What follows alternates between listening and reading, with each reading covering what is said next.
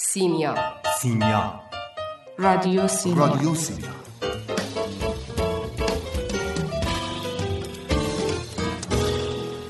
ادبیات ادبیات مثل آب خوردنه ادبیات مثل آب خوردنه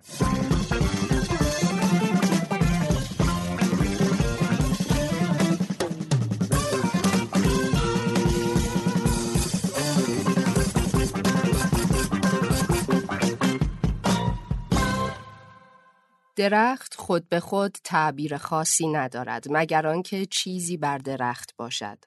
درخت بی برگ و بار مردم تهیدست و فقیر ولی نیک نفس باشد. خوب حالا ولی که چی؟ اگر بر درخت لباس بیند خوب است مگر آنکه لباس زیر بیند که اصلاً خوب نیست و خدا مرگم بده. قالب معبران را نظر این است که دیدن درخت در خواب خوب است مگر آنکه در مکانی غیر از مکان طبیعی خود باشد. مثلا اگر بیند درخت بر بام رویده خبر از حوادث نامطلوب می دهد و تشویش و اضطراب یا بهت و حیرت است. درخت میوه‌دار خوب است اما اگر در بیابانی خشک درخت بیند و میوه‌ها بر آن آویخته بهتر است به طبیب مراجعه کند. دیدن نخل عزت و بزرگی و سرفرازی است و اگر خرما داشته باشد چه بهتر. نخل در خواب مردی بزرگوار و خوب است. چنانچه بینید نخل در خانه رویده با مردی بزرگ ازدواج کنید. اگر مردید و چنین خوابی دیدید دیگه من نمیدونم تعبیرش چی میشه. خلاصه که هر درخت تعبیر خاص خودش رو داره و تعبیرش هم اما و اگرای زیادی داره. مثلا اگه سعید خواب درخت ببینه هیچ تعبیر خوبی نداره.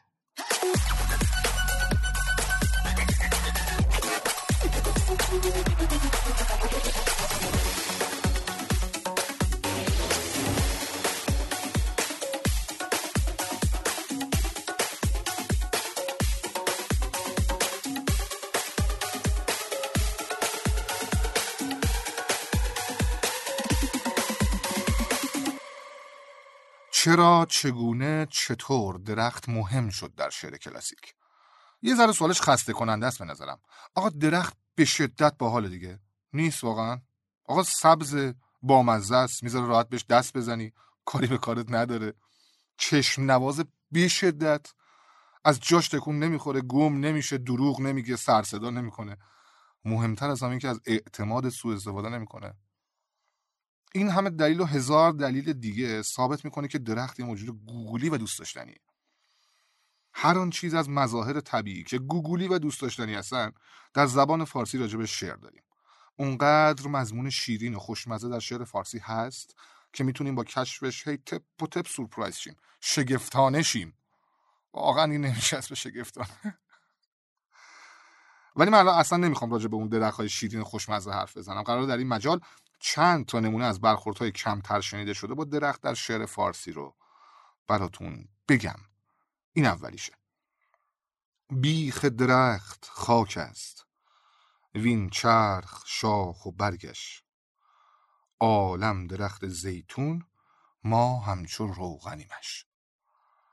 میگه بیخ درخت خاک است، وین چرخ شاخ و برگش، منظورش اینه که منظور حضرت مولانا، این شعر مولانا است، اینه که بیخ درخت و زمینه و شاخ و برگاش رو آسمان، عالم درخت زیتون، ما همچون روغنیم. شما ببین جناب مولانا چه کرده، روغن زیتون کیلو ایکس هزار تومن کرده توی غزل، ولی جدای از شوخی کار کردی که از درخت گرفته و کلمه رو عملا تبدیل به وضعیت کرده شاهکاره. یا مثلا این تصویر سورئال و وحشتناک از وحشی بافقی رو گوش کنید. ببینید من اینو بگم، وحشی بافقی حقیقتا به مثابه اسمش وحشیه، یعنی هر اسمی غیر از وحشی روش میذاشتن اصلا جفایی در حق این شاعر بود. شما به تو نگاه کن، از کاه کهربا بگریزد به بخت ما، خنجر به جای برگ برآرد درخت ما. آدم یادمون صندلی پادشاهی توی گیم آف ترونز میفته، همونقدر پر از خنجر، همونقدر ترسناک و همونقدر عجیب غریب. یعنی میگه درخت من قرار خنجر بار بده، خدای من. یعنی این سطح از مضمون ترسناک که تو وحشی بافقی ما داریم و اگه بدید نسل این کارگردانای هالیوودی که فیلم ترسناک میسازن باشون بعد سی سال آینده میتونن فیلم بسازن. یا یعنی یکی از ناصر خسرو که استاد مفاخره است دیگه، کلا پرچمش هم خیلی بالاست همیشه، میگه که شهره درختی است شعر من که خرد را نکته و معنی بر او شکوفه و بار است. اولا وزن که اصلا جونمی جون، ولی خب اینجا دیگه شعر رو، خود شعر رو به درخت تشبیه کرده. شما ببین دیگه چه ارج و قربی داشته درخت نزد ناصر خسروخان قبادیانی. اما بیایم به شعر معاصر و ببینیم این اواخر چه برخوردهایی بوده با درخت. یک جا اخوان ثالث عزیز برای زرینکوب اینطور نوشته: یا از آن سرشاخه های دور و پنهان از نظرها، میوه ای دیگر فرو افکن برای خواستارت، یا برای از ریشه و چون من به خاک مرگ در شو، تا نبینم سبز زینسان هم زمستان هم بهارت، حاصلی جز حیرت و شک، میوه ای جز شک و حیرت، چیست جز این نیست جز این ای درخت پیر بارت، عمرها بردی و خوردی غیر از این باری ندادی، حیف حیف از این همه رنج بشر در ره گذارت. یکم درخت عجیب غریبی دیده اخوان جناب زرینکوب رو، یه مدح شبیه زمه یا چیه نمیدونم حالا، ولی خب این هم یه جورشه. و اما حسین خان منزوی که حقیقتا درخت تنومند و بی‌بدیل شعر معاصر ماست، همونجا که میگه: ریشه در خون دلم برده درختی که من است، من که صد زخمم از این دست و تبرها به تن است. و یکی دو تا هم تصویر باحال و زیبا بشنوید از جدیدترها، مثلا از حافظ موسوی که درخت پاییزی رو اینطور تصویر کرده: پاییز هیچ حرف تازه‌ای برای گفتن ندارد، با این همه از منبر بلند باد بالا که می رود، درخت ها چه زود به گریه می افتند. یا گروس عبدالملکیان که این چنین دیده: درخت را می فهمم که بارها پاییز و زمستان و بهار را دویده است و دیگر میوه هایش را پنهان می کند، در زمستان کلاغ می دهد، در بهار گنجشک. خب همین ها رو گفتم و از شعرهای بسیار زیادی هم در حقیقت شاهد مثال آوردم، ولی میخوام که از زبان مریم بشنویم فردوسی چه کار کرده با درخت، یا اینکه چه می‌دونم درخت چه کار کرده با فردوسی.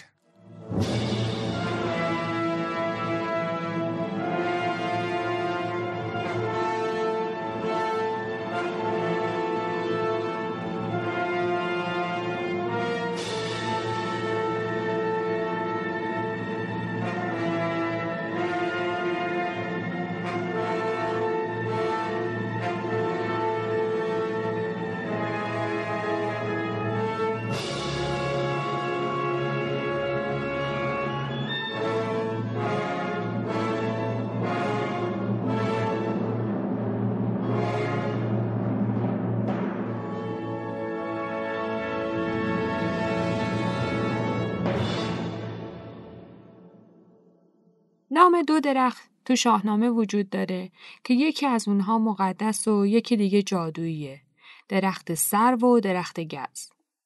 این دوتا درخت تو شاهنامه تو بخش پهلوانی و مرتبط با پادشاهی گشتاسبه که به خوبی معرفی میشن. درخت سرو ابتدای پادشاهی گشتاسب معرفی میشه، زمانی که به قول شاهنامه گشتاسب دین بهی رو میپذیره و زرتشت برای او شاخه سروی از بهشت میاره.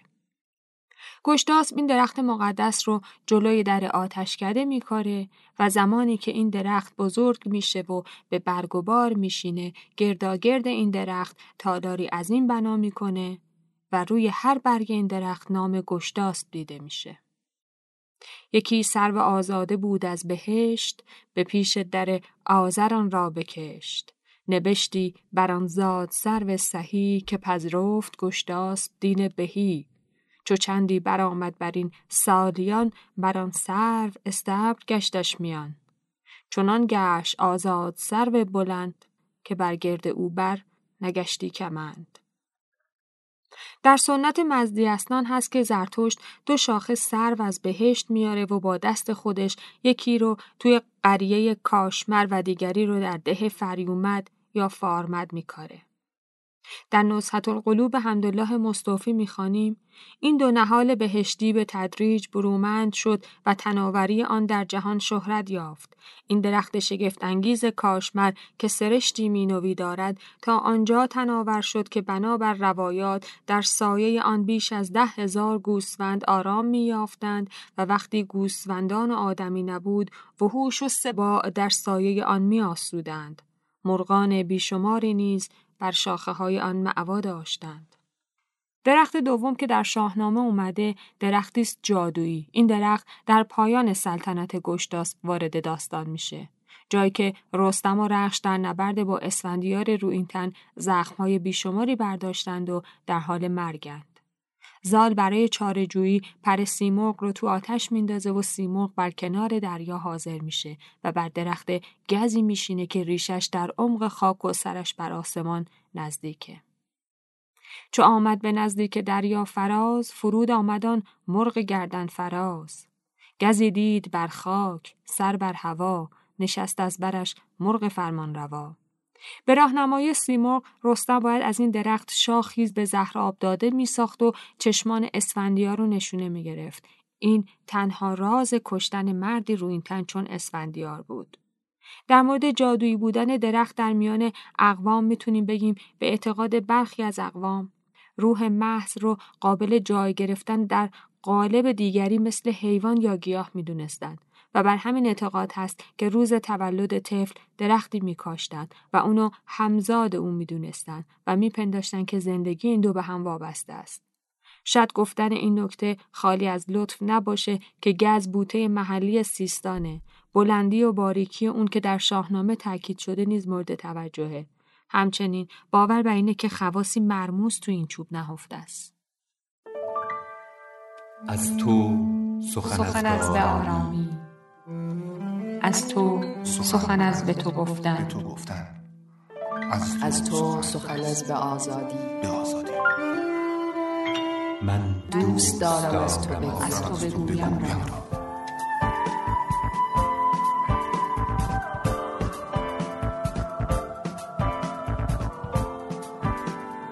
سینیا.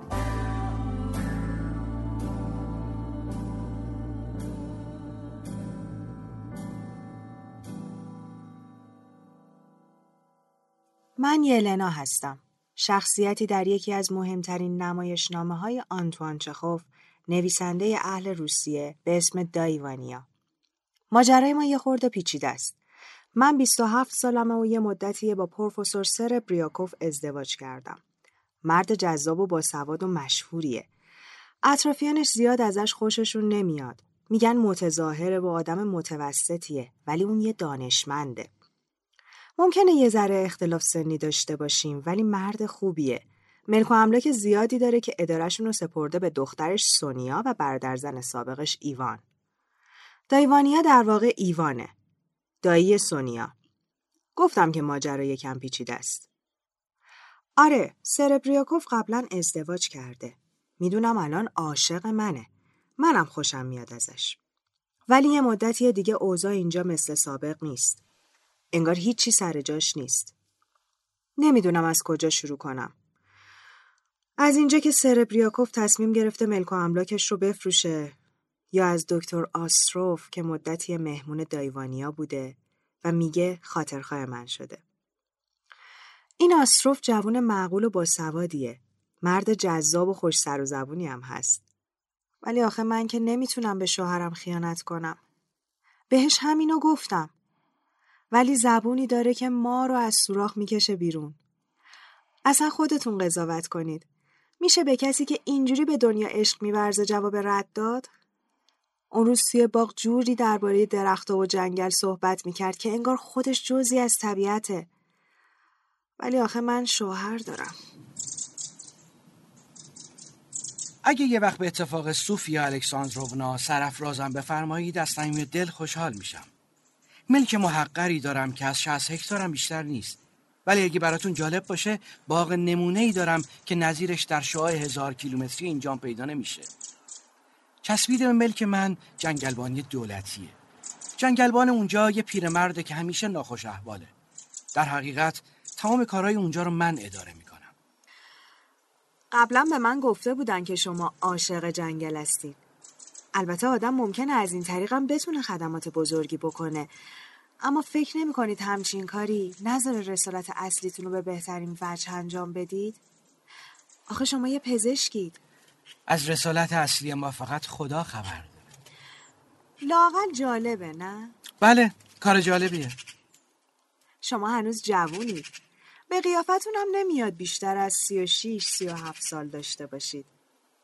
قاعدتا نباید اینقدری که میگید براتون جالب باشه. آخه همش جنگل و جنگل و به نظر من که خیلی یه نواخته. اتفاقا فوق‌العاده جالبه. من هر سال جنگل جدیدی احداث میکنم و به خاطر همینم مدال نقره و یه دانشنامه‌ام گرفتم. من به هر وسیله‌ای شده سعی میکنم جنگلای موجود نابود نشن. جنگلا زینت بخش زمینن و درک زیبایی ها رو به آدم یاد میدن. روحیه یه آدم رو متعالی میکنن. تو جاهایی مثل اینجا که آب و هوای ملایمتری داره، دیروی کمتری صرف مبارزه با طبیعت میشه. به همین خاطر آدم‌ها در چنین جاهایی ظریف‌تر و نرم‌تر از مناطق سردسیرن.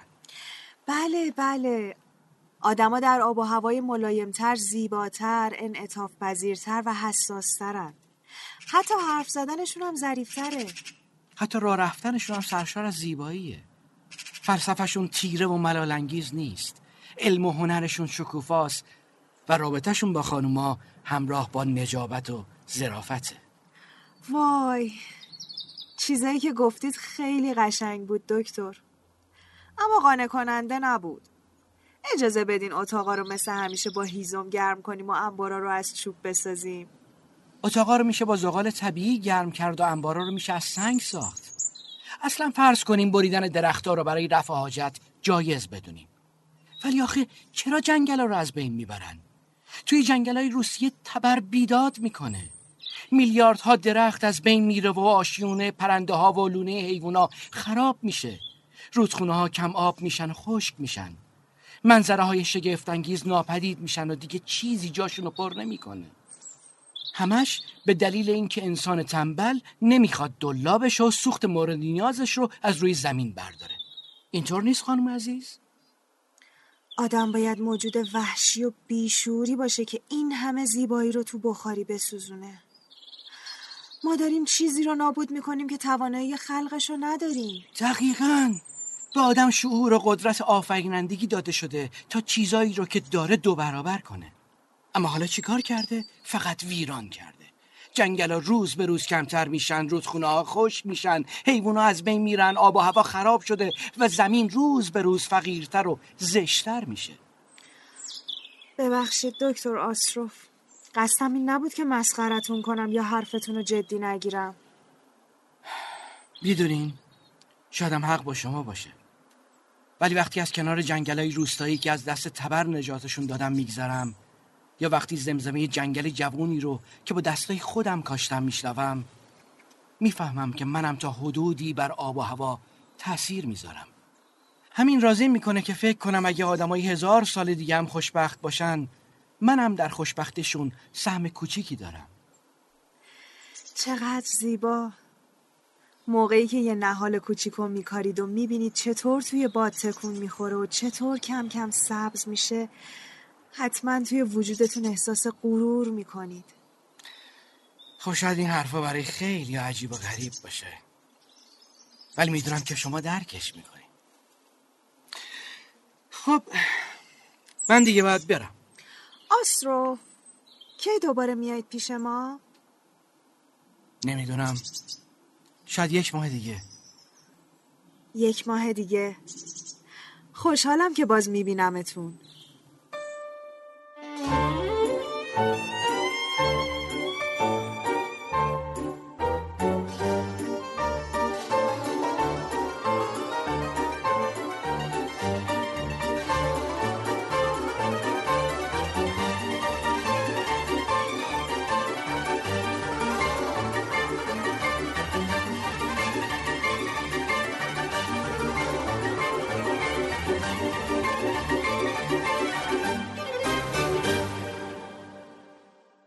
در فرهنگ ایرانی درخت جایگاه عجیب و حتی پیچیده‌ای داره.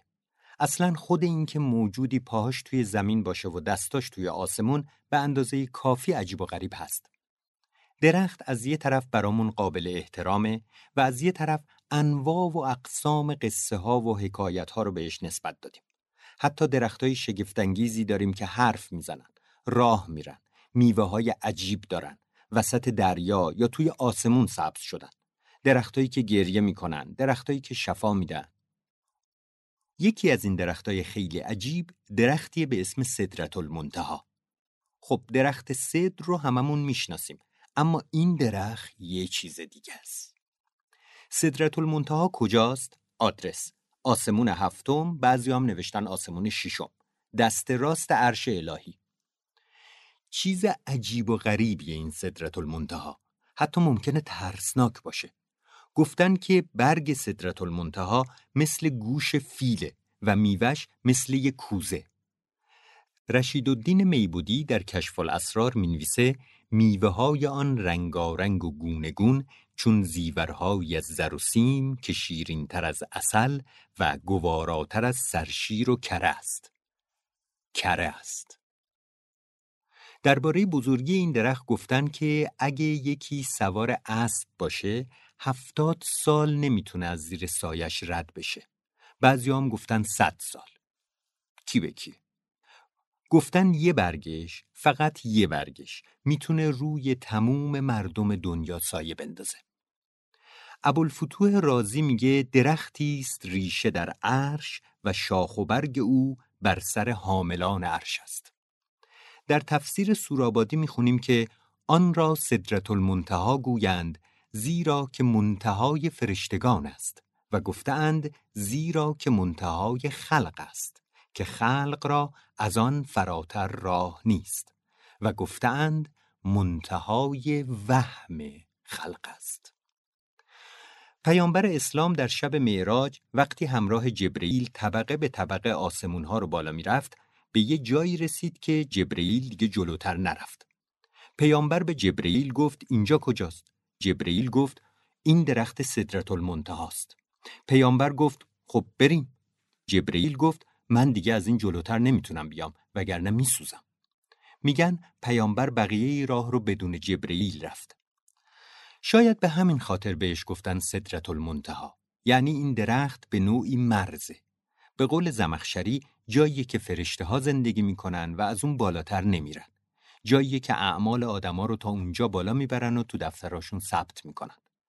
قضا و قدر هم از اونجا پایین میاد. کلاً هر چی از بالا میاد پایین، از اونجا میاد، هرچی از پایین میره بالا تا اونجا میره.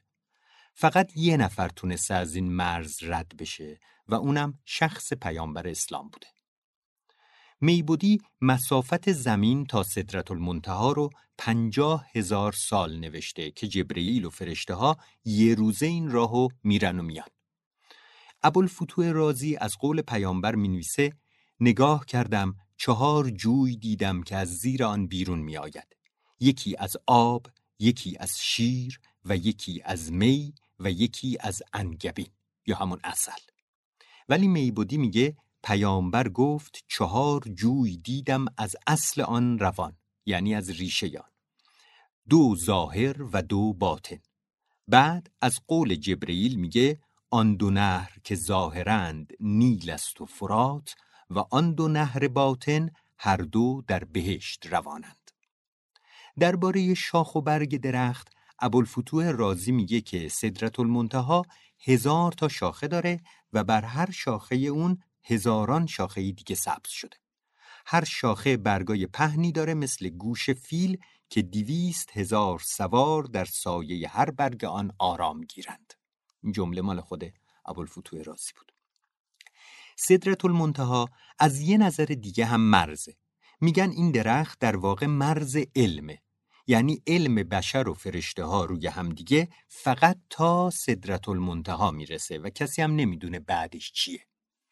خواجه اسماعیل مستملی در شرح تعرف میگه بابا بس دیگه، هی نگین بعد از سدرة المنتها اینه اونه، آخه کی دیده جز پیامبر؟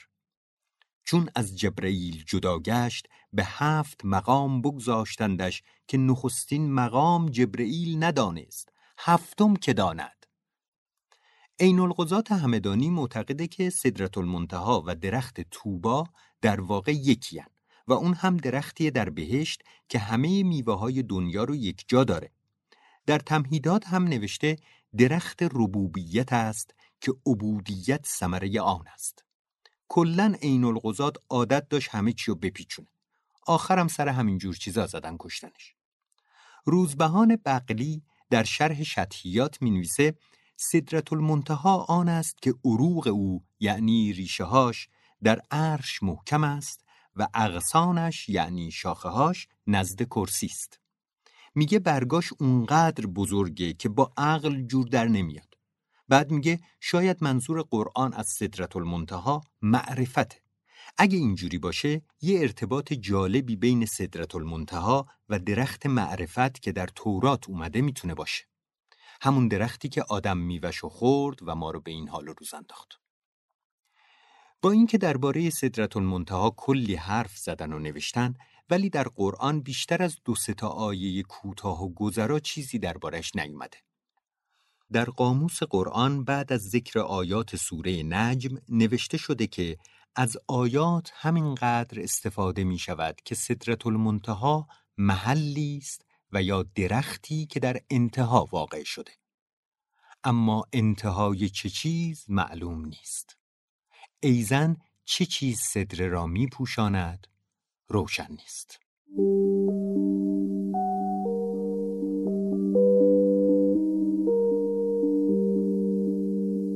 در آغاز کلمه بود، در آغاز کلمه بود و کلمه نزد خدا بود و کلمه نزد خدا و سیمیا جادوی, و سیمیا کلمه, بود. جادوی کلمه بود و ادبیات مثل آب خوردن ادبیات مثل آب خوردن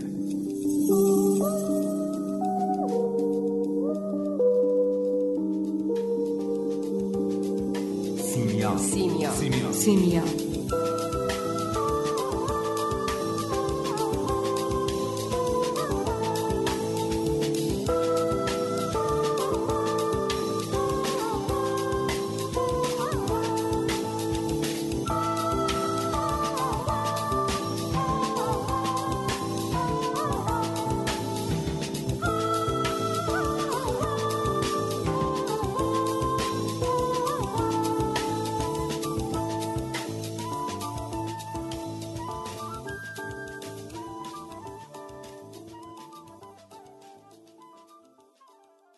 فرناز شهید سالس ادبیات مثل آب خوردنه.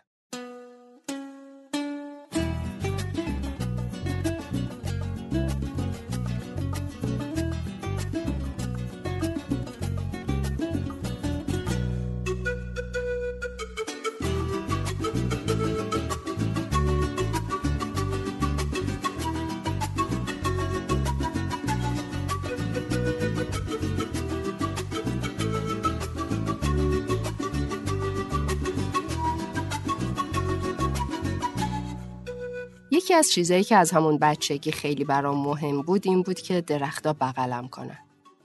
دستمو بگیرن و منو بکشن بالا. کسی باورش نمیشد که درختا صدام میکنن. میگفتن فرناز بیا. دستتو بده به من، پاتو بذار روی شونم و بیا بالا. بعد میتونستم راحت بشینم و دنیای بزرگ اون روزا رو از همون بالا نگاه کنم. اون موقع هنوز رمان درخت زیبای من رو نخونده بودم. نمیدونستم ززه، پسر بچه‌ای که قصه درخت پرتقالش رو روایت میکنه، مثل من با درختا دوست میشه. بیست و یک دو ساله بودم که رمان رو خوندم. تازه فهمیدم درختا فقط با من حرف نمیزدن. فهمیدم که نویسنده ها با دست و دلبازی تمام به درختا مجال تجلی دادن و البته فهمیدم یکی از معروف ترین درختای قصه یه درخت پرتقال لاغر و بیشاخ و برگه. درختی که ززه کوچولو وقتی مجبور میشه با خانوادش به خونه جدیدشون بره ته حیات میبیندش، میشینه کنارش و شروع میکنه به حرف زدن باهاش. خب تا اینجا که خیلی معمولیه، اما بعد صدای درخت رو میشنوه. بله درخت ها حرف میزنن. ژوزه مائورو دو واسکونسلوس برزیلی توی همین رمان درخت زیبای من ثابت کرده که درخت‌ها، دست کم بعضی از درخت‌ها، حرف میزنن. مثلا درختایی که به من میگفتن دستتو بده و بیا بالا، یا درخت پرتقال شیرین کوچیک ززه. نمیدونم این که واسکونسلوس هم وقتی بچه بوده خیلی دوست داشته بره بالای درخت چقدر در علاقه من به این رمان تأثیر داشته، اما به نظر خودم بی تأثیر نمیتونه باشه. بالاخره نویسنده و مخاطبش یه جایی باید به هم وصل بوده باشن. اما دلیل علاقم به رمان فقط این نیست. درخت زیبای من رو موقعی خوندم که هم پر از شور و اشتیاق کشف دنیا بودم، همین که با اجازهتون تازه اولین شکست عشقی سهمگین زندگیم رو تجربه کرده بودم و احساساتم حسابی رقیق شده بود. آخرین صفحه های کتاب بود. کف اتاقم چهارزانو نشسته بودم. کتابو باز کرده بودم روی فرش، سرم خم بود و موام ریخته بود روی کتاب و همین جوری قطره های اشک بود که میچکید. یک اشک تلفیقی، خنده درهم با گریه. میگن سالی که درخت زیبای من منتشر شد مردم برزیل انقدر باهاش گریه کردن و همزمان از شدت خنده اشک ریختن که آب رودخونه آمازون یکی دو وجب بالاتر اومد. من که به نظرم هیچ عجیب نیست، به خاطر اینکه آدم موقع خوندن درخت زیبای من با ززه و آدمای اطرافش یه جوری احساس نزدیکی میکنه، از اون مدلایی که فقط توی قصه ها پیدا میشه. حتی با درخت پرتقال تک افتاده گوشه حیاط که ززه اسمش رو گذاشته مینینیو، یعنی خیلی کم. ززه از اون بچه‌هاست که اگه دور و بر ما باشن میگیم بیش فعاله، آتیش میسوزونه، خیلی شره. مثلا میره کلیسا، بعد اونجا به قول خود شیطون میره تو جلدش، با یه قیافه معصوم ته شمع رو از پدر روحانی میگیره و وقتی کسی حواسش نیست میماله کف خیابون. بعدم یه گوشه قایم میشه تا ببینه کی اول از همه پاشو میذاره روی زمین سر. اتفاقا از شانس دوست مامانش بوده، میفته و دست و پاش میشکنه. از این کارا به وفور توی کارنامهش هست، اما در عین حال بی نهایت معصومه. از اون ترکیبایی که نمیشه بشه، اما اگه بشه چی میشه؟ میشه یه شخصیت خیلی دوست داشتنی مثل همین بچه. اما بخش قشنگ داستان رابطه ززه و درخته، اینکه مینینیو با ززه حرف میزنه. یعنی نه اینکه فقط ززه با درخت حرف بزنه، درخت هم حرف میزنه، دیالوگ برقرار میشه و خب جایی که گفتگو شکل بگیره، جایی که آدم بتونه بگه و جواب بشنوه، اونجاست که دوستی به وجود میاد و عمیق میشه، حتی بین یه بچه با یه درخت خیلی کم. و بعد اون چند صفحه آخر، اون چیزی که ززه میبینه و روایت میکنه که در نهایت نمیدونی باید بخندی یا گریه کنی. شاید هم آخرش مثل من و مردم برزیل و خیلی های دیگهی که احتمالاً یه شکست عشقی رو تجربه کردن تسلیم هر دو بشی. اینجوریه که عجیب نیست آب رودخونه آمازون بیاد بالا.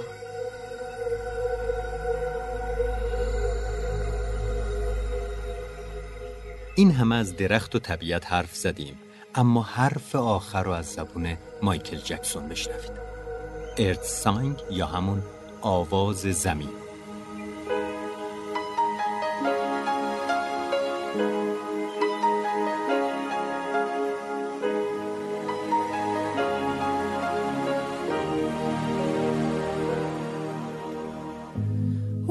about sunrise? What about rain? What about all the things that you said we were to gain?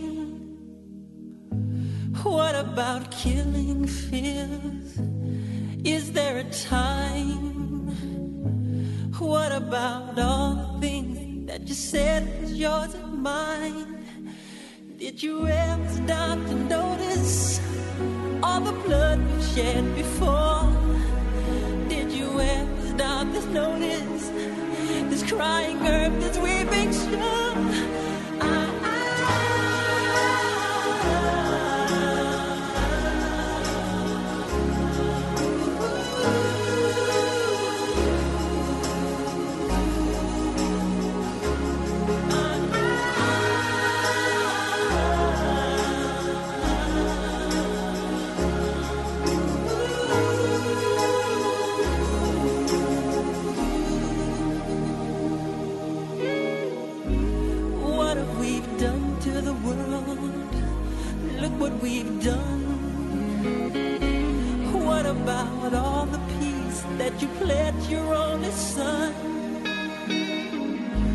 What about flowering fields? Is there a time? What about all the dreams that you said was yours and mine? Did you ever stop to notice all the children dead from war? Did you ever stop to notice